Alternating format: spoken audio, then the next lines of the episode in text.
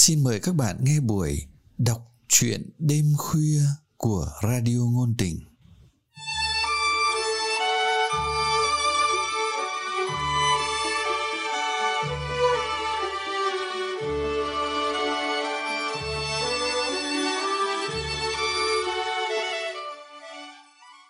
Các bạn thân mến, trong chương trình đọc truyện hôm nay, chúng tôi mời các bạn nghe truyện ngắn Người má hồng ấy trong mơ của nhà văn Võ Hồng Thu, qua sự thể hiện của Lâm Ngạn.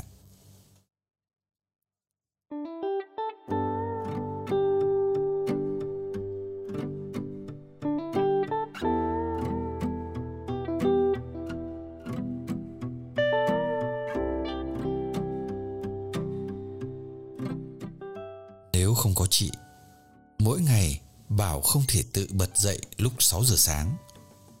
Hơn hai mươi tuổi, cậu vẫn cần những cú đập vào người khá thô bạo của mẹ mới có thể lê chân ra khỏi chăn ấm.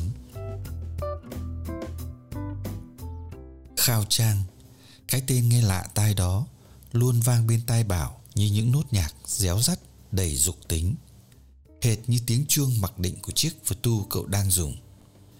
Ngày của cậu bắt đầu với ý nghĩ về chị, từ lúc vừa mở mắt, trong cả lúc đánh răng, lúc ngồi ăn bữa sáng do mẹ đặt sẵn trên bàn. Mẹ không đủ tinh để nắm được diễn biến tâm lý con trai. Bảo nghe những lời mẹ khen về sự tiến bộ của mình, thấy ngượng.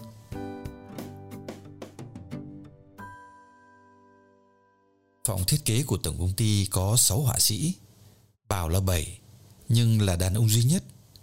Người có tiếng nói quyết định khiến Bảo chính thức được ký hợp đồng thử việc ở đây là chị, là Khao Trang.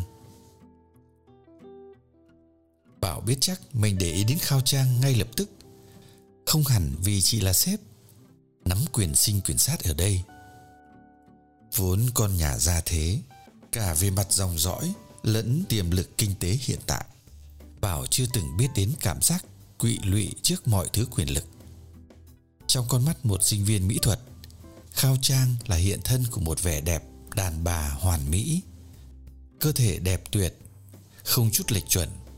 Nhìn dưới góc độ anatomy, bộ môn bắt buộc trong giáo trình mỹ thuật hiện đại, da trắng tinh nhưng cặp má luôn hồng ửng lên. Chuẩn cái màu hồng thường rời chỉ đãi những thiếu nữ đang thì. Tóc đen dày, đầy vẻ phồn thực, luôn óng lên một cách khó tả, dù là dưới ánh mặt trời hay ánh sáng đèn điện.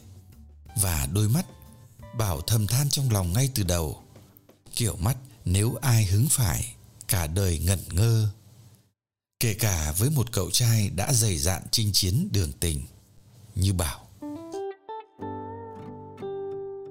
mười tám tuổi, Bảo lần đầu tiên biết vị đàn bà. Cô người mẫu năm ấy chừng hai mươi, cứ ôm giết lấy Bảo trong những cảm thán tiếng được tiếng mất. Ôm anh em đau hết cả người. Người đâu mà toàn xương sẩu thế này. Bảo vẫn luôn bật cười khi nhớ về người đàn bà đầu tiên của mình. Cũng nhờ cô ta, Bảo biết mình có năng lực đặc biệt trong việc chiều phụ nữ. Kể cả đang sốt run người, nếu đã vào trận, Bảo không bao giờ để ai thất vọng. Số lượng không phải là một, đã đành. Nhưng cái đáng nói chính là khả năng yêu khi dai dẳng, khi dồn dập, đầy tinh thần cống hiến.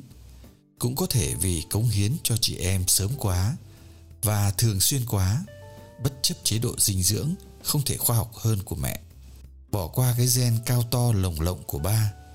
Bảo định vị tuổi trưởng thành của mình bằng chiều cao khiêm tốn với con trai thời nay, một mét sáu mươi tám, và thân hình gầy gò, nên lúc nào trông cũng hơi giống một cậu bé.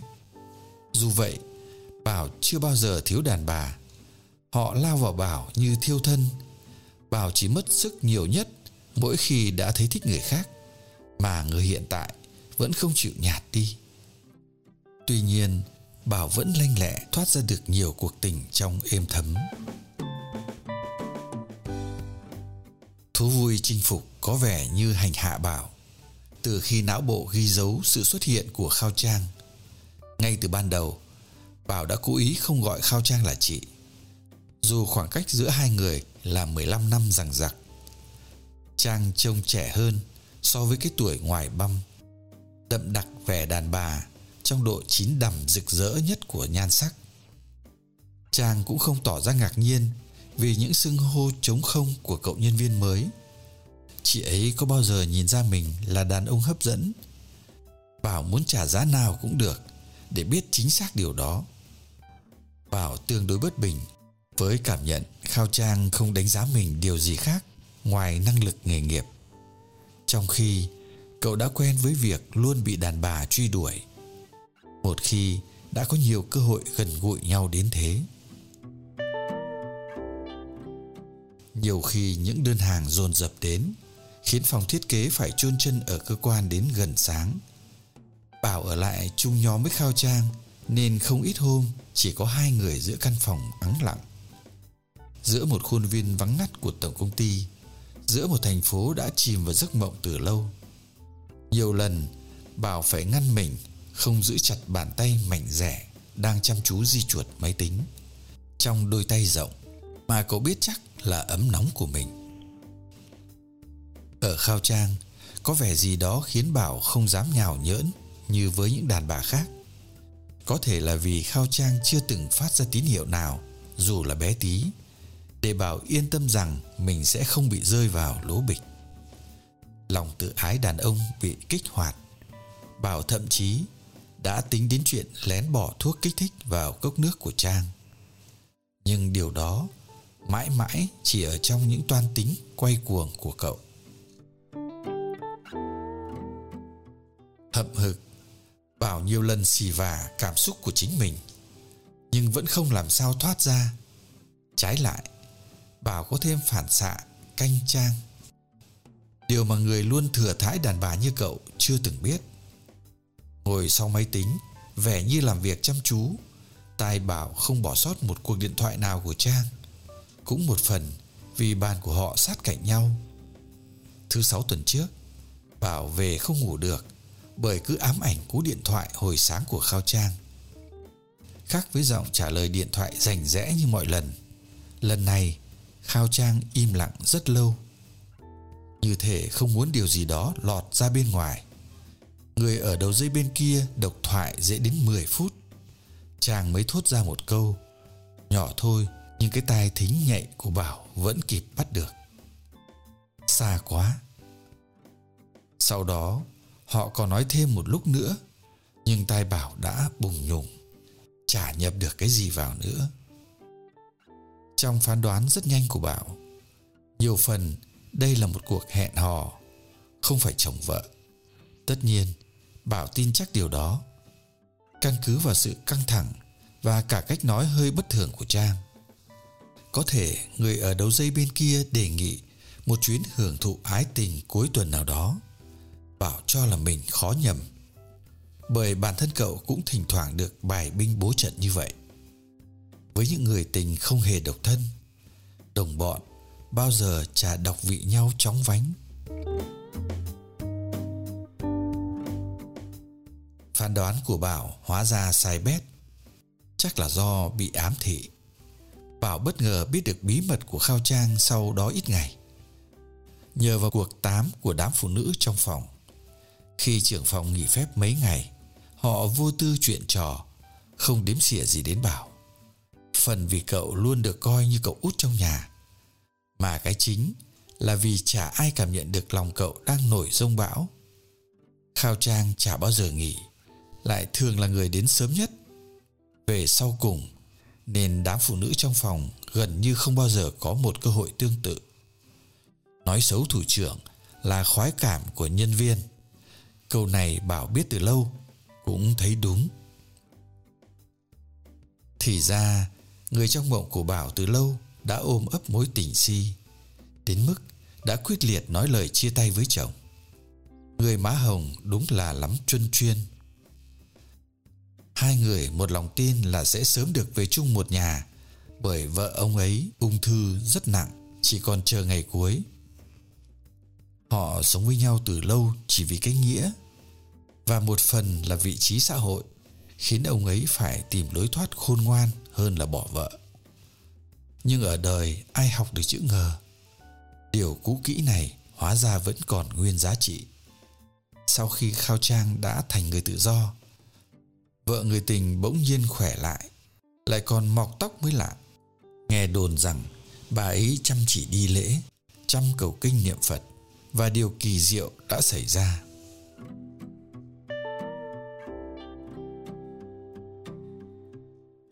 Mặc dù vậy, Khao Trang vẫn một lòng không chuyển hướng tình yêu. Mấy hôm nay, chị nghỉ phép vì phải lo đám cưới cho con gái người tình. Đám phụ nữ nhiều chuyện trong công ty, phỏng đoán rằng có thể do cô dâu là con người vợ trước, cho nên đương kim phu nhân không việc gì phải bỏ dở chuyến điều trị sau cuối bên Singapore. Bảo ngồi trước máy tính mà chả làm ăn gì được. Tai thì nghe câu được câu mất, đầu thì phỏng đoán rằng lý do cú điện thoại khiến mình khó chịu cả tuần trước chính là cuộc điện thoại của họ xoay quanh đám cưới đó. Biết đâu hai từ xa quá, ám ảnh Bảo lại là cảm thán của Trang về địa điểm trăng mật của đôi trẻ. Vậy là người trong mộng của Bảo lăn lưng ra gánh vác công việc lẽ ra của người đàn bà khác. Lòng Bảo nhói nhói một cảm giác rất khó tả với ý nghĩ sát thương này. Tự nhiên Bảo thấy thương thân khi nhớ lại cảm giác gượng nhẹ mà cậu luôn cố gắng trong mọi va đụng với người ấy, kể cả là trong ý nghĩ. Trong khi người đàn bà dày xéo tâm hồn Bảo lại không ngần ngại đưa mình vào tình thế lố bịch. Bảo biết thêm, người ấy đã bỏ bê công việc chỉ vì cần dành thời gian ngồi viết vài trăm cái thiếp mời đám cưới. Người ấy đã vật nài xin người tình cho mình được đứng chung trong hôn lễ với công việc tiếp khách. Thật ra thì người ấy luôn bám sát bố cô dâu trong đám cưới nên mọi người đảm tiếu. Chứ đám này bỏ qua thủ tục bố mẹ hai bên cùng lên sân khấu với đôi vợ chồng trẻ. Một chi tiết trùng lặp ở mọi đám cưới thời nay. Những bình luận cay độc của đám đàn bà trong phòng sau đó khiến Bảo cảm thấy mình đang mang trong lòng một gánh nặng khủng khiếp. Chưa bao giờ Bảo thấy mình phải nghĩ nhiều về đàn bà đến thế. Hận, xa xót, thương thân. Trong một ngày cậu phải trải qua đủ hết các cung bậc đó. Nhưng như vậy là người ấy vẫn ám ảnh cậu, bất chấp cậu đã xì vả mình hàng ngàn lần về thứ tình cảm yếu đuối. Bất chấp cậu đã vội vàng lao vào một cô gái mắt nhung và má đương nhiên cũng hồng. Bất chấp tất cả, cậu vẫn gặp người má hồng ấy trong mơ.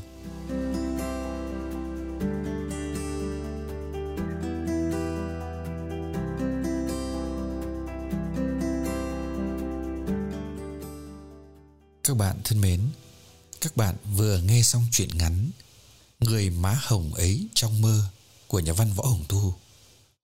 Để tiếp tục theo dõi chương trình, mời các bạn nhấn nút subscribe và nhấn nút like nếu các bạn thích thú những câu chuyện này.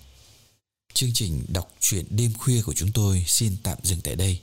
Hẹn gặp lại các bạn vào chương trình sau. Thân ái, chào các bạn.